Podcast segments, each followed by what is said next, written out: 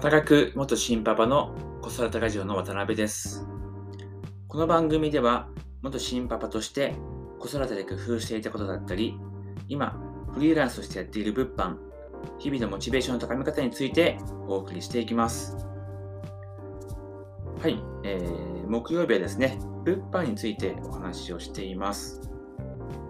で、今回はですね、小さく続けるのが一番苦しいということでお送りしていきます。僕はですね、最初物販、無在庫物販ってですね、在庫を持たずに、先にですね、こう商品、ネット上に商品を並べておいて、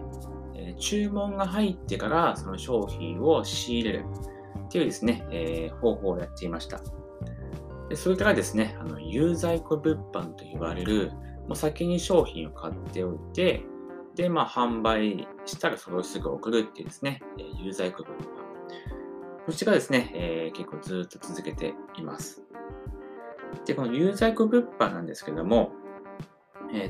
最初ちょっと在庫を持つってことで、先にですね、お金を払わなきゃいけないんですよね。例えば、14,000円で売れそうな商品があって、でそれが10,000円で仕入れることができるっていうことであれば、10,000円で先に買って、で、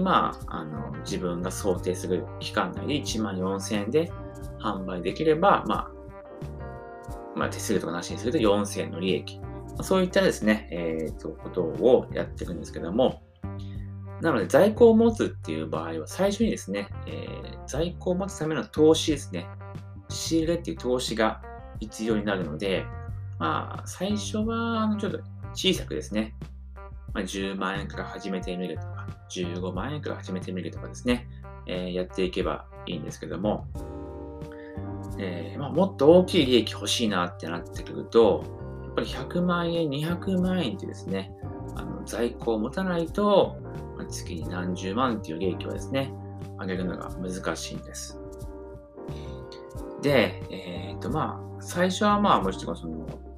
もそもその販売に慣れてないので、販売に慣れるために小さく始めた方がいいんですけども、やっぱりですね、ここから利益を増やしたいけど、もっと商品を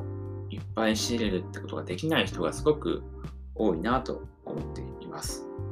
それっていうのは単純に資金もそうだったりするんですけども、資金があってもやっぱり大きい仕入れを先にしてしまうのが怖いっていうのが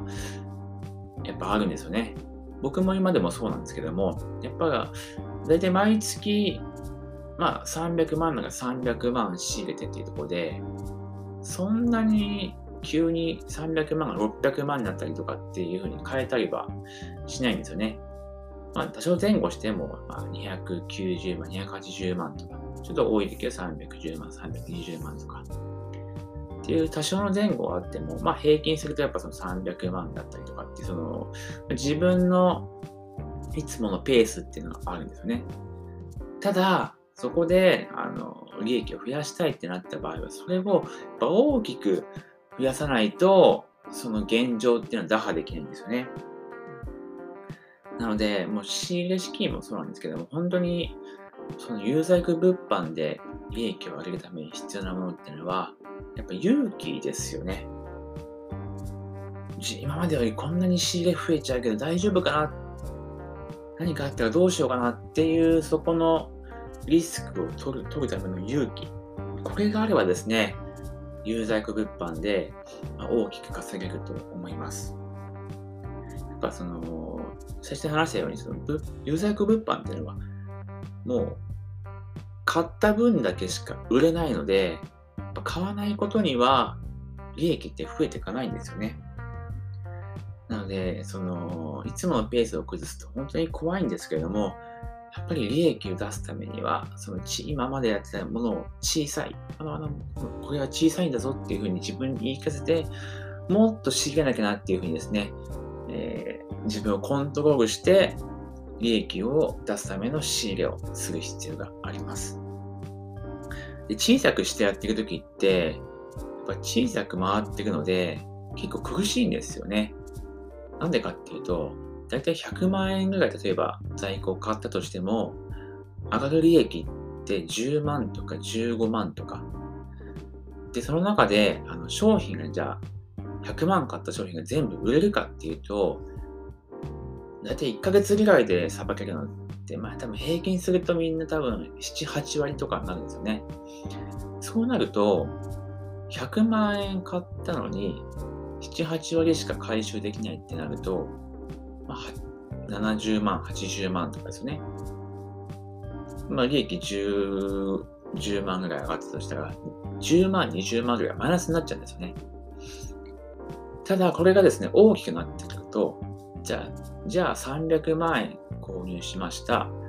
で、まあ7、8割さばけたってなった場合ですね。300万円ぐらいになると利益が6、70万とかなってくるので、まあ、利益が、例えば70万で8割さばけましたってなると、まあ300万の8割はね、240万ですね。240万円はさばけた。まあ60万円手残り、言ったのの手出しはありますけど、70万の利益なんで、しっかりとお金が増えてる状況なんですよね。で、もう少しですね、さばけてくれば、それがどんどん増えてきて、見た目にもですね、残高が増えてくるっていうのが、感覚として感じやすくなります。なので、小さくやってると、利益もあんまり出ないし、現金も全く増えない、もしくはひたすら減っていきやすいような状況なので、本当にちゃんと口座残高を増やしていきたいって思うのであれば、もうその怖いなっていうところを乗り越えて、心理学を増やしていかないといけないですね。僕もですね、それを乗り越えて、なんとか、利益を増やしていくことができました。はい。ということでですね、今回は小さく続けるのが一番苦しいという内容でお話をしてきました。はい、僕はですね、新しい未来を作るという理念のもと、現状を変えていい未来を生きる人を育てるための情報を発信しています。ぜひですね、プロフィール欄から、メルマガの方にもご登録ください。それではまた次回ですね。それでは。